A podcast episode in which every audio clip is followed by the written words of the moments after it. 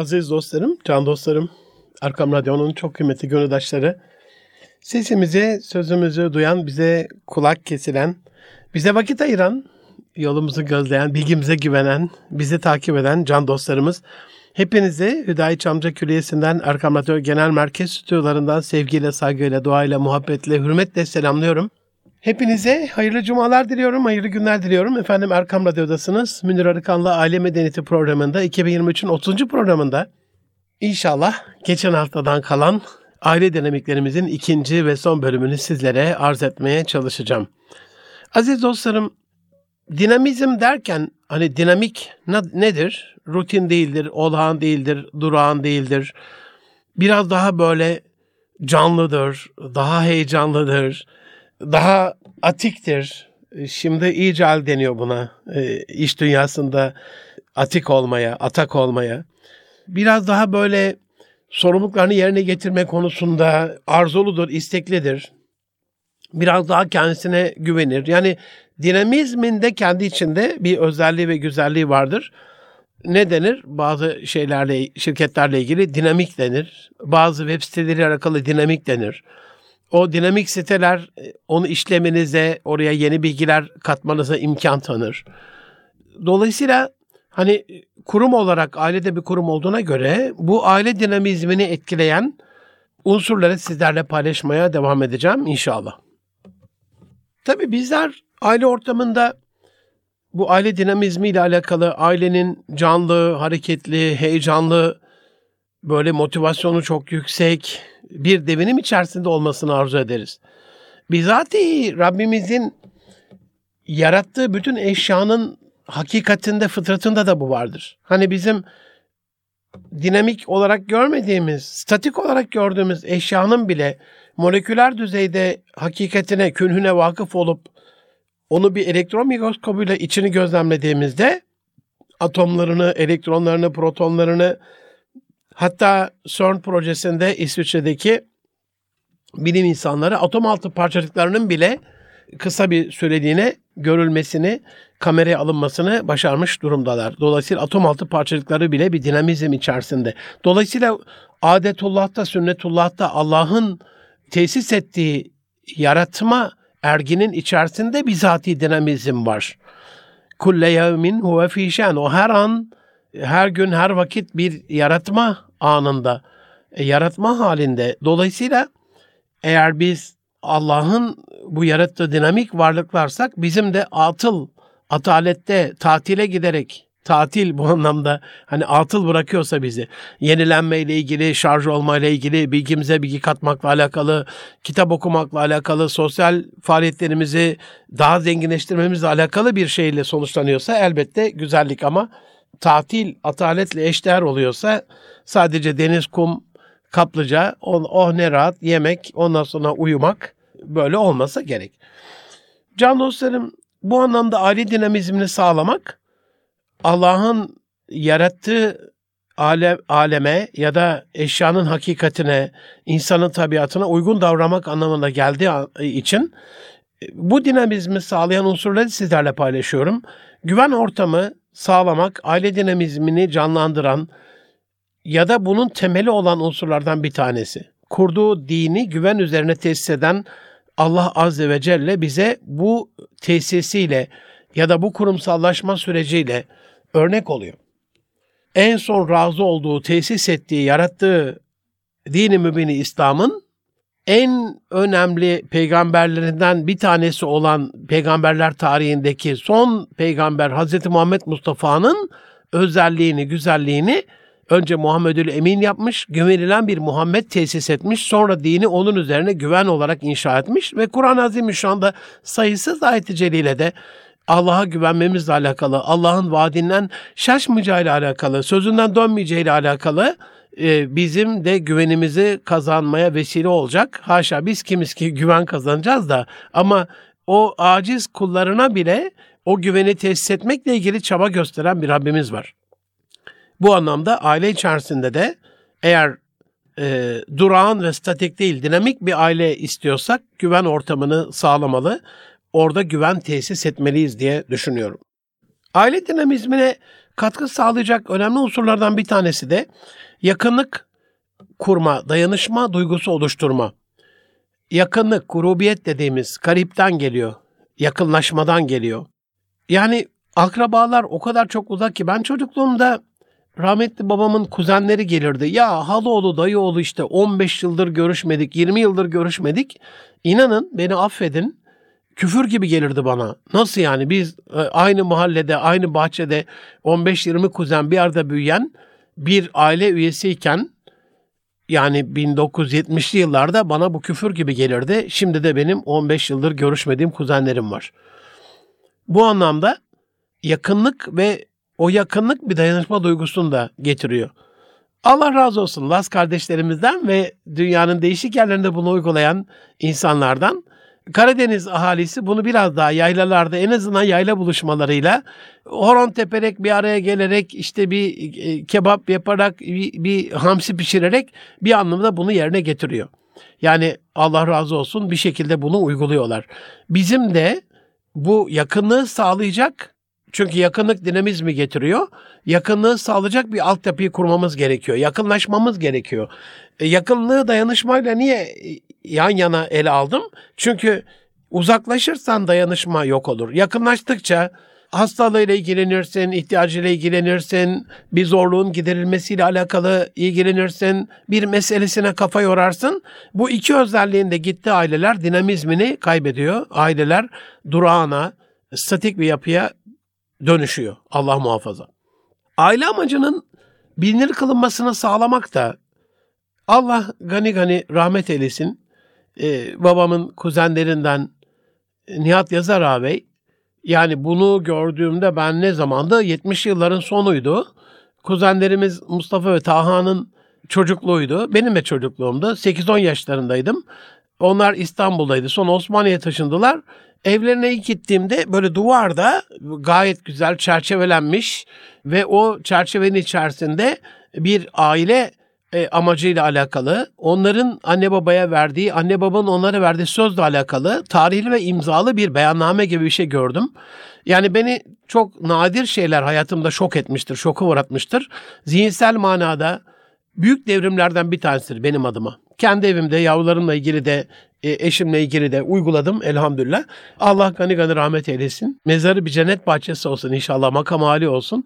Hayatımızda çok sık görüşmesek de hayatta olduğu dönemde çok böyle gönlümüzde ayrı bir yeri olan bir aile büyüğümüzdü Nihat Yazar rahmetli. Bu anlamda aile amacının bilinir kılınmasını sağlamak, bir, biz aile bilincinin oluşturması, biz bir aileyiz bilincinin oluşturulması, e, Hatta hatırlıyorum böyle çocukken böyle çocuklarla el ele tutuşup Antepli onun da verdiği şeyle biz bir aileyiz, fıstık yeşil aileyiz gibi hani hala hatırlarlar o nakaratları, o cıngılı, o motoyu. Ramazanlarda hoş geldin Ramazan yaşasın teravih diye el ele tutuşup böyle bunu terennüm etmeyi neden? Çünkü o amacı bilinir kılıyorsun. Ramazan'ın da bir amacı var, aile olmanın da bir amacı var, bir arada olmanın bir amacı var. Ee, bu Eskiden mesela aile amacı sevgi üzerineydi, saygı üzerineydi, fedakarlık üzerineydi. Şimdi biraz özgürlük, eşitlik, Allah muhafaza LGBT sapkınlarının son baskılarıyla iş tamamen sapkınlığa yol açan bir yola doğru, yol da denmez ona da sapkınlığa doğru evrildi.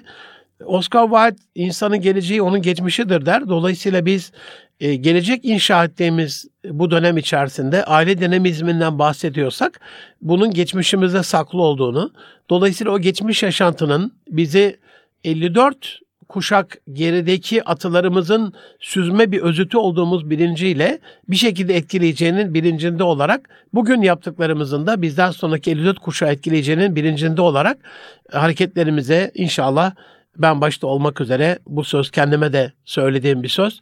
E, dikkat ederiz. O aile amacını daha bilinir kılıp dinamizmi sağlarız diye düşünüyorum. Aile içerisinde sorumluluk duygusu yaratmak, bir, bir karar vermek mesela. Temel sorumluluklar nedir? Yani sadece eşlerin maişet telaşıyla alakalı, gelir getirmesiyle alakalı, evi temizlemesiyle alakalı, çocukların okula gitmesiyle alakalı bir temel sorumluluktan bahsetmiyorum. Bunun içerisinde ahlaki, manevi, moral, etik değerlerle alakalı, gelenekleri yaşatılmasıyla alakalı, belki ihtiyaçların giderilmesiyle alakalı. Bu ihtiyaçlar sosyal ihtiyaçlar olabilir, duygusal ihtiyaçlar olabilir, fiziksel ihtiyaçlar olabilir. E, bu temel sorumlulukların görüşülmesi. Harvard'lı bilim insanları son dönemde yürüme düzeyine gelen bir çocuğun sofranın toplanmasıyla alakalı kırılmayacak bir eşya ona verilerek ya ben bundan sorumluyum. Mesela ekmeği çok rahat getirebilir eğer ekmek gel, gelmiyorsa, getirilmemişse, çocuk onu getirmekten üşeniyorsa o öğünde ekmek yenmemecesine onun temel sorumluluğu olduğunu, bunu yerine getirmezse bunun bir sonucu olduğuyla alakalı da e, onun karakterinin şekillenmesine faydalı olacağını beyan ediyor psikologlar. Zorluklarla mücadele ederek onların üstesinden gelmeyi öğrenmek kadar dinamizm sağlayan bir şey yok. Aziz dostlar fıtrattan, sünnetullah'tan, adetullah'tan bahsetmiştim ya. Mesela bitkileri ele alalım. Bir ot bile yüksek rakımlı tepelerde o soğuk ortamda mücadele etmek amacıyla yapraklarının solmamasını, donmamasını, kurumamasını sağlamakla alakalı farklı kimyasallar salgılıyor. Onun için o kimyasalları salgılamak adına topraktan daha fazla ham madde, öz su çekiyor. Bu da onu daha değerli kılıyor. Çayda bu böyle, ısırganda böyle, meyvelerde böyle yüksek rakımlı yerlerin meyveleri çok daha etkili oluyor. Mesela eğer e, ısırgan kültürü varsa ailenizde sahanda yumurtasını yapıp işte tereyağda soğanla kavurup böreğini yapıp ya da haşlamasını su su şeklinde içiyorsanız ısırganın tamamen şifadır. Bazen salataya konuyor yiyorsanız şifadır normal ova ısırganıyla daha ısırganı bir olmuyor. Dolayısıyla zorluklarla mücadele ederken bir ot bile daha güçlü bir hale geliyorsa yurt dışında Allah onlardan razı olsun. Rabbim onlara imdad eylesin. Onların yardımına inşallah rahmetiyle koşsun. Yardımcıları olsun inşallah. Muini olsun Rabbim onların.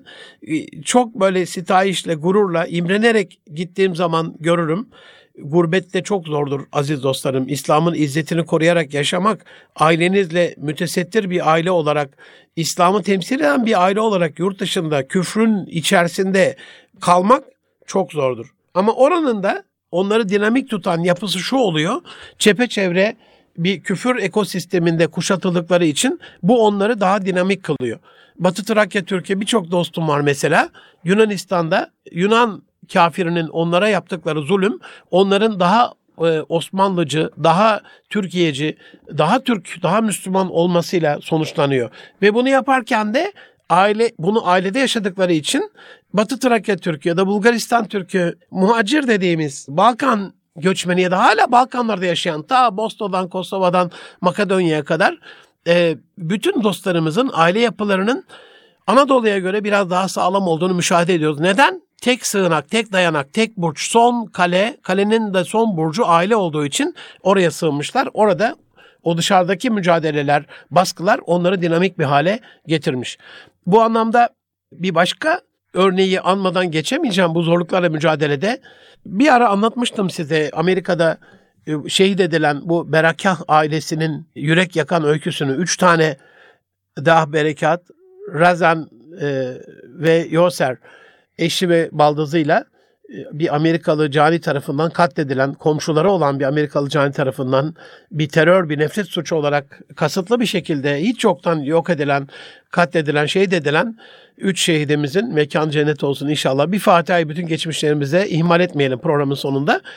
Ee, orada akşam Faris Bereka yani da, öldürülen Dah Berekat'ın abisi CNBC'de canlı yayına çıkmıştı. Spiker böyle çok böyle kırılgan, işte üzüntülü, efendim işte özür dileriz, işte e, siz de bir matemdeyken sizi aldık buraya canlı yayına çıkardık falan derken böyle özür peşindeyken Faris böyle İslam'ın izzetiyle çok onurlu bir şekilde ne matemi kardeşim dedi ya biz kutlamadaydık dedi. Tebrikler ailenizden üç kişi şehadet makamına erişti. Ben dedi şu anda o kutlamadan ayrı kaldığım için biraz tedirginim. Ve dedi siz Amerikalıların asla anlamayacağı bir güzellik içindeyiz. O da şu ki o zaman 7 milyardı insan dünya nüfusu. 7 milyar insan içerisinde bu imtihanı sadece bizim geçebileceğimizi düşünerek bu imtihanı, bu soruyu bize soran Rabbimizin bizi seçmesinden dolayı çok mutluyuz. Allah'ım dedim bize de böyle bir izzet ver, bize de böyle bir şuur ver, bize de böyle bir dinamizm kazandır. Ya da Mim Kemal Öke'nin Allah razı olsun e, Down sendromlu kızın azlığıyla alakalı ilgisi, alakası, onunla alakalı mücadelesi hani bir yerde o zorluk varsa rahmetli dedem, müftü dedem öyle derdi evladım. Arada sıkıntı gelmiyorsa silkelim kendinize gelin. Allah size niye bir sıkıntı vermiyor? Sizi niye imtihan etmiyor? Yani düşünün e, bir okula vermişsiniz çocuğunuzu ve e, bir sö- sömestr geliyor, bir dönem geçiyor. Sınav oldunuz mu? Yok, sınav yapmadılar diyor. Bir dönem daha geçiyor. Oğlum, kızım sınav yaptı mı hocanız? Sınav sonuçları nasıl? Yok baba burada sınav yok diyor. Ne kadar devam edersiniz öyle bir okula? Hele böyle 8 yıl hiçbir sınav yoksa, lay lay lom geçiyorsa dersler, hiçbir şekilde bir zorlama olmuyorsa, bir baskı olmuyorsa biz şunu biliyoruz ki ilkokuldan itibaren kendi indimizde o güzel gönlümüzde taht kurmuş ne kadar izzetli öğretmen varsa okul döneminde iki ayağımızı bir pabuca sokan, bizi zora sokan, dara sokan, bizi zorlayan, bizi çok böyle e, emdiğimiz sütü burnumuzdan getiren tarzda bize e, güçlük çıkaran öğretmenlerdir. Akademik, bilimsel manada söylüyorum bunu. Sosyal ilişkiler anlamına zorluk çıkaranları pek selamı sabah kesiyoruz zaten. Ama ne kadar zor soru soruyorsa, ne kadar sınavlarda bizi zorluyorsa, ne kadar derslerde katıysa, belli standartları, kuralları, kaideleri varsa bomboş geçen derslere nazaran öğretmenler gönlümüzün tahtında kuruluyorlar. Unutamıyoruz onları. Niye? Çünkü zorluk gelişime vesile oluyor aziz dostlarım. Bu anlamda o zorluklarla mücadele ederek onların üstesinden gelmek kadar aile dinamizmine katkı sağlayan bir şey e, tanımıyorum. Belki de hani ilk num- e, maddelerden bir tanesi olması gerek. Birlikte gelişim için e, aile içerisinde belli paylaşım ortamları, zamanları ayarlamak. Bu da tabii aile iletişimiyle alakalı. Ben aile panosunu e, bütün çevreme öneren, kendi ailesinde de bunu uygulamaya çalışan, çocukların büyüme aşamasında bu panonun bereketinden çok faydalanan, müstefit olan bir kardeşiniz olarak sizlere de öneririm. Evin giriş holünde gelen misafirlerin akrabalarını göreceği şekilde o günün, o haftanın, o ayın gündeminin yazılı olarak asıldığı, günün ayeti hadis-i şerifi, günün özlü sözü, haftanın olayı, benim bu ay öğrendiğim bir şey, hayatıma kattığım yeni bir şey gibi bir fotoğraf, bir karikatür, bir film, bir kitap kapağı, herhangi bir şey. Yani bizim iletişimimizde orada odaklar. Ee, biz Afrikalı kardeşlerimiz gibi, Arap kardeşlerimiz gibi evimizde İngilizce, Arapça konuşmadığımız için İngilizceyi, Arapçayı, Fransızcayı öğrenemiyoruz. Ama onlar kendi evlerinde konuştukları için mesela bütün Afrikalı kardeşlerimiz İngilizceyi de bilirler. Kuzey Afrika'da Fransızcayı da bilirler. Arap kardeşlerimiz İngilizceyi bilirler. Bunu ailede de konuşmalarına borçlu olduğunu düşünüyorum ben.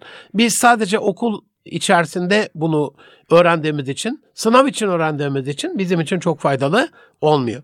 Aile içerisinde eğer beyefendi, hanımefendi ya da aile içerisinde e, evin evlatları ilerleyip öbürlerini geride bırakırlarsa ilerleyen kimse geride bıraktığı ile alakalı bir iletişim krizi yaşayacaktır aziz dostlarım. Dinamizm birlikte gelişmektedir.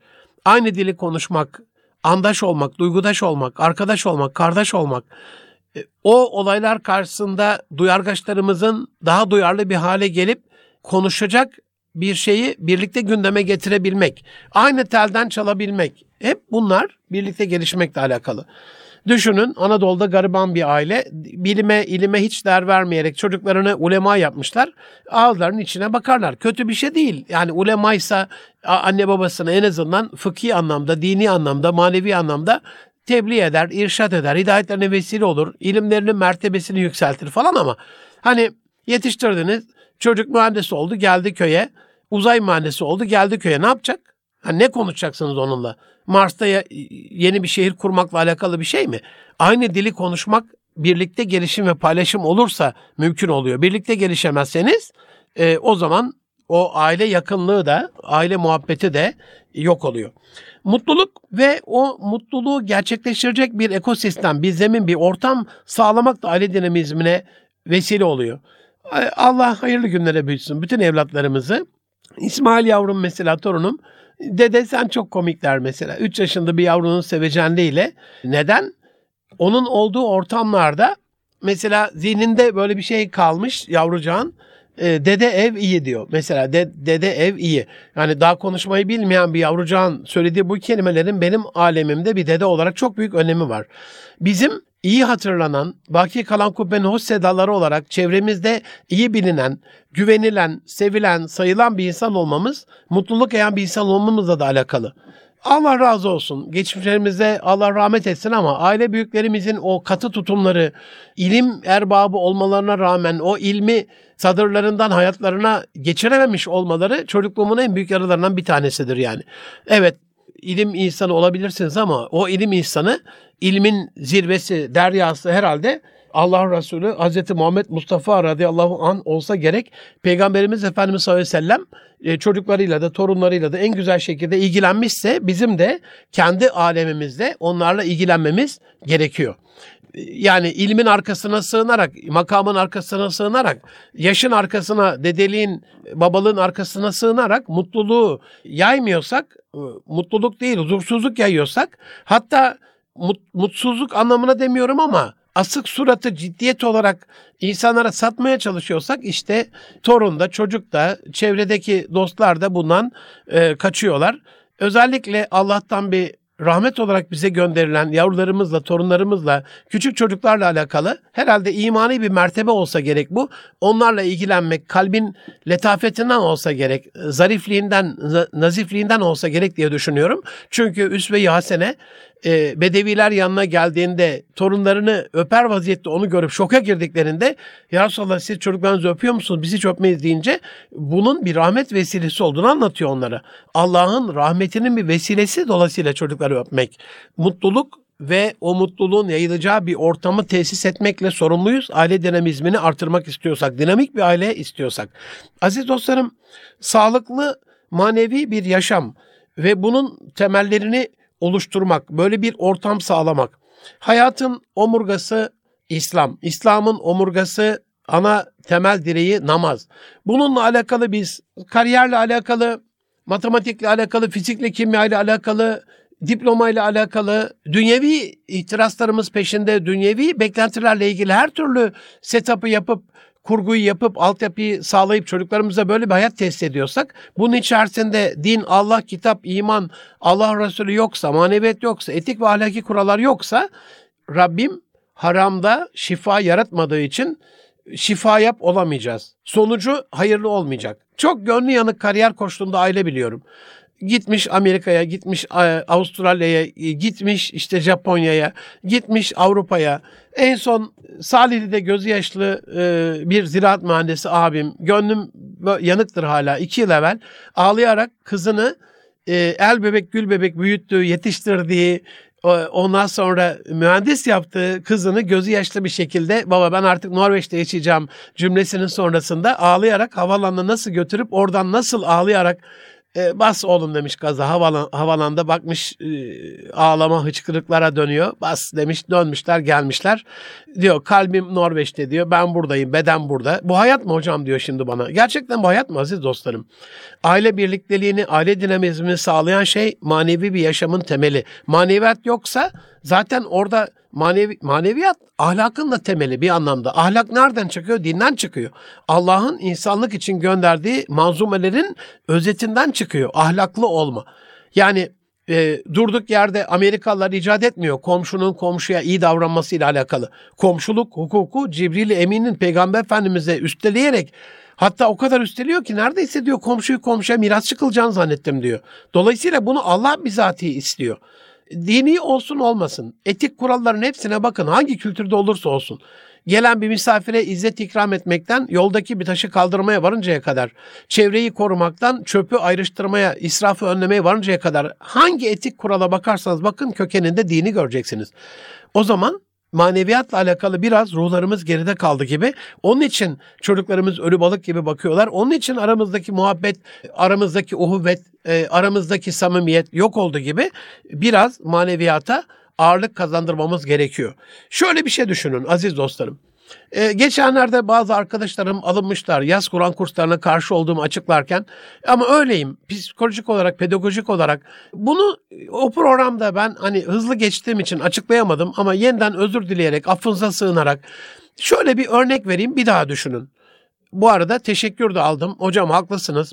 Pedagojik açıdan çocukları tam böyle tatilde rahatlayacakları bir ortamda zorlayarak üstelik pedagojik açıdan çok da uygun olmayan e, bir şekilde bir eğitime maruz bırakmak, ne olduğunu bilmediğimiz bir, bir şekilde iyi örneklerden Allah ebeden razı olsun imamlarımızdan, hocalarımızdan, Kur'an kursu görevlerimizden, Diyanet ve Vakıf camiamızdan Allah ebeden razı olsun. Ama lütfen şöyle düşünün.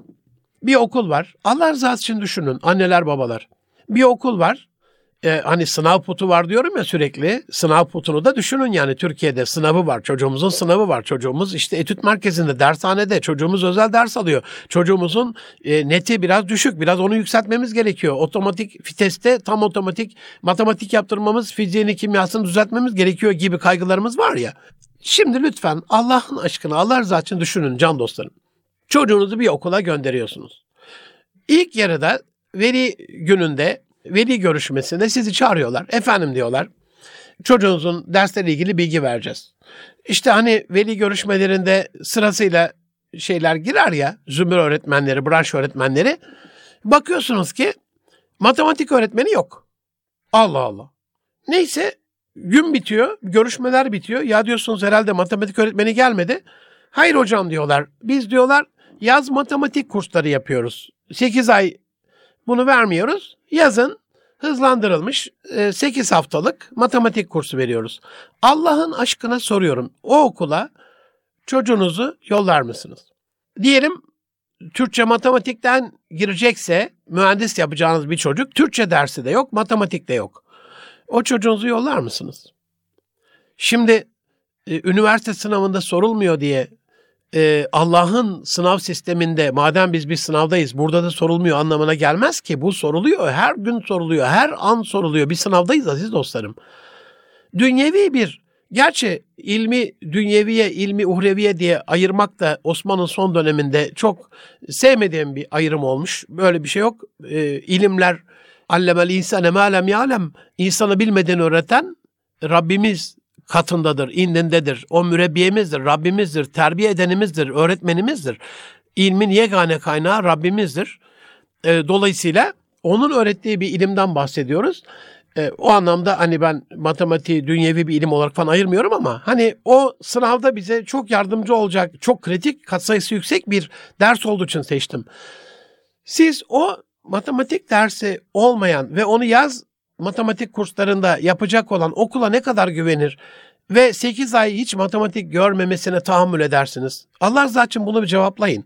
Ondan sonra düşünün bizim gönlümüzün sultanı olan, gönlümüzün tacı olan, müminin miracı olan Kur'an-ı Kerim'le alakalı başımızın tacı o Kur'an-ı Azimüşşan'la ilgili 8 ay hiç bilgi almayalım. Geçti o dönemler. Yasaklandığı, Kur'an-ı Kerim'in yırtıldığı, yakıldığı bu ülkede, bu cennet vatanda çocukların Kur'an kurslarının basıldığı dönemler geçti. Artık daha izzetli olma durumunda değil miyiz? Artık daha cesur olma durumunda değil miyiz? Proje okullarımız var. Hafızlık proje okullarımız var. Elhamdülillah resmi tedrisat içerisinde hafız yetiştiriyor bu devlet. Allah vesile olanlardan, sebep olanlardan, buna imkan tanıyanlardan ebeden razı olsun. Eğer şirkette odanızı çok güzel yapıp mescidi kötü yaptıysanız, eğer genel merkezinizde makamınızı çok yüce ve güzel yapıp mescidinizi kötü yaptıysanız, çok güzel muhteşem bir alışveriş merkezinde 100 iş adamı bir araya gelip bir alışveriş merkezi AVM yapıp da daracık bir merdiven altında mescit yaptıysanız, onların evine bak, benim evime bak, onların evinin temizliğine bak, benim evimin temizliğine bak der ve Rabbim gücenir bundan, alınır. Aynı şekilde derslerle ilgili de Rabbim alınır. Benim derslerime, benim kitabıma, benim indimden indirdiğim, benim kelamıma, sözüme olan düşünsenize şifa değil mi? Baksak bile nur değil mi? İçinde dünyayı yönetmemizle alakalı sırlar var değil mi? Allah'tan mektup değil mi? Allah'tan mesaj değil mi?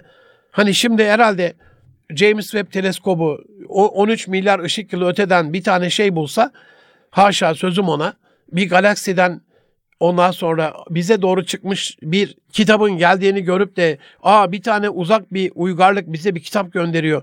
Herhalde şifresini çözmekle alakalı bütün ilim dünyası seferber olur değil mi aziz dostlarım? Bir ara e, İsviçreli, Avusturyalı bilim adamlarıyla Türk bilim adamları kafa kafaya verip Orhun kitabelerinin çözümüyle alakalı Bir ara Sümer çivi yazısının, bir ara Mısır hieroglifik yazısının çözülmesiyle alakalı kafa kafaya verdikleri gibi seferber olur değil mi? İşte Rabbim aynen öyle teşbihte hata yok. İnsanlığa gönderdiği son kitabının emin olduğu, razı olduğu dinin yegane kitabının da dağlara indirdiğinde dağların haşyetten çatlayacağı o muazzez, o izzetli emanetin de aynı şekilde özümsenmesini beklemez mi? Bunu lütfen unutmayın. Can dostlarım, aile dinamizmi ile alakalı şimdi dayak cennetten çıkma diye Allah korusun e, şiddete başvurulan dönemler gördü Türkiye geçmiş yıllarda 1940'lı 50'li 60'lı 70'li 80'li yıllarda. Elhamdülillah şu anda sosyal medyada var. Şu anda medyada var. Allah vere ki bir medyaya düşsün. Hem o öğretmen görevden alınıyor hem o okul bununla ilgili cezai müeyyideye düçar kalıyor. Bu anlamda aile içerisinde de bunun olmamasıyla alakalı usve-i hasene demek ne demek? En güzel örnek. Ne yanında çalıştırdığı kişilere, ne birlikte olduğu kişilere, ne yol arkadaşlarına, ne sahabe-i kirama arkadaşlarına, ne savaşta emrini dinlemeyen sahabe-i kirama, aynen tepesini terk eden 40 okçuya, ne savaşın gidişatını değiştirecek yanlışlar yapan, stratejisini bozan sahabesine, ne de eşlerine bir fiske vurmayan Allah Resulü'nden bahsediyoruz. Herhalde böyle bir şey olsaydı onun hayatında uygulamalı olarak Allah bize gösterir ve bunun nasıl olması gerektiğiyle alakalı ha, peygamberimiz de böyle yapmış diye bize de onu yaptırırdı. Şiddete başvurmaktan kaçının aziz dostlarım. Şiddet korkakların, güçsüzlerin, zayıfların sığındığı bir liman. Şiddet artık ben bunu yapamıyorum, yönetemiyorum çığlığı aslında. Bir şiddet derken de bu sadece dövmek, vurmak, darbe değil. Aşağılama, hor görme, hakir görme, değer vermeme, önemsememe, ilgisiz kalma, kayıtsız kalma, yok sayma da şiddetlerin en büyüğü. Şirkette düşünün, yeni bir elemansınız. Diyelim 8 arkadaş var sizinle aynı. Stajyersiniz. 7 stajyer toplantıya çağrılıyor. Bölüm müdürü tarafından sizi çağırmıyorlar. Nasıl hissedersiniz kendinizi? Mobbing diyor işte Batılılar buna. Taciz tabiri caizse. Ya da 7 stajyere kariyerle alakalı destek veriliyor, seminere gönderiliyor, kitap hediye ediliyor. Toplantılarda şirket içi seminerler, gelişim çalışmaları yapılıyor. Sizi çağırmıyorlar. Nasıl hissedersiniz? Destek olmama, yardım etmeme de bir şiddet değil midir?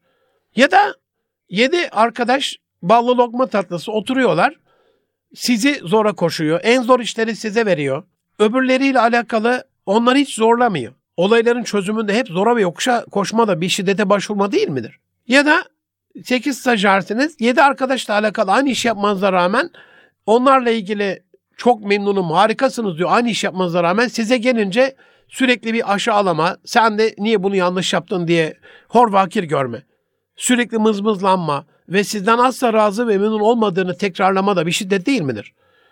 Bunu eşimizin yaptığı yemekle ilgili, ev temizliğiyle ilgili, evin tertip düzeniyle ilgili, çocuk yetiştirme kalitesiyle ilgili, kendi kişisel bakımıyla ilgili örnekleri istediğiniz kadar çoğaltabilirsiniz. Onun için şiddetin değişik yolları illa fiziksel darbe olarak söylemiyorum. Mesela aile içerisinde istişare ile çözülebilecek bir olayı kafasına göre, dikine göre giderek çıkmaza sokmak, zora sokmak, ondan sonra da aileyi dara sokmak da bir şiddet değil midir? Başabirhum bil emri istişare etmek emrolunmuşsa, istişareyle emrolunmuşsak, istişare farz, müsteşar mümtazsa aile içerisinde de bu mümtaz müsteşarların kullanılması gerekiyor.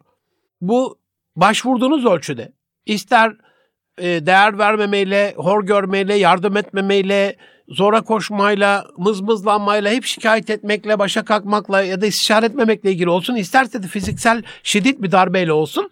Şiddetin hangi tür olursa olsun o ailenin dinamizmi çökmüş ve aile içine doğru kepmiştir. Lakayt olmaktan, ilgisizlikten, ihmalden kaçınmak da aile dinamizmine bir etki sağlar. İhmal en büyük kul hakkıdır. Çocuklarımızla, eşlerimizle Allah bizi kavvam kıldıysa, kuvvetli kıldıysa, yönetici kıldıysa, ailede bizi çoban ve mesul kıldıysa, gözetleyici, koruyucu, destekleyici kıldıysa sadece biz hayvanla ilgili ihmalleri önemser olduk. İşte akvaryumdaki balıklara yem vermeyi unutuyoruz öyle mi? Anne babaya yemi ne zaman verdik en son? Çocuğumuzu ne zaman yemledik? Yem derken sevgiden büyük yem mi var? Sevgi en büyük insanlık yemidir aziz dostlarım. Bunu kastediyorum. Bırak balıkları derken de hani balıklar ölsün anlamına değil. O da bir hak. Balığa da bakmayı bırakmayacağız. Ama kediye köpeğe baktığımız kadar, kedi köpeğin sorumluluğunu üstümüze aldığımız kadar anne babamıza da bakmamız gerekiyor. Karımıza, kızımıza, oğlumuza, çocuğumuza, akrabalarımıza, torunumuza, gelinimize, damadımıza bakmamız gerekiyor. Sorumluyuz çünkü. Bir aile lakayt olmaktan, ilgisizlikten ne kadar imtina ederse, ne kadar ilgili bir hale gelirse, sorumluluğundan ne kadar kaçmazsa dinamizm o kadar artar. Aile daha canlı, heyecanlı, cap canlı bir hale gelir. Ve burada pasif olmaktan kaçınmak, pasifliğin karşıtı dominantlık değil etkililik anlamına söylüyorum. Müdahil olduğunda çözülebilecek bir olay karşısında aman suya sabuna dokunmayayım, aman benim ilişkim bozulmasın, aman şimdi benden böyle bir şey duymasınlar gibi bundan imtina etmemiz gerekiyor. Aileysek suya sabuna da dokunacağız. Başka bir yolu yok. Sorumluysak, mesulsek, yarın bir gün hesapta önümüze gelecekse bundan sorumlu olacağız aziz dostlarım. Dengeyi kurmak çok önemli. Aile dinamizmi ile alakalı ve dengesizliklerden kaçınmak. Ah o kurban olduğum denge. Allah'ım bizi bir denge unsuru eyle. Dengesizlikten koru bizi. Denge, denge, denge, illa da denge. Çünkü dengesizliğin densizliği de beraberinde getirdiğini çok iyi biliyoruz.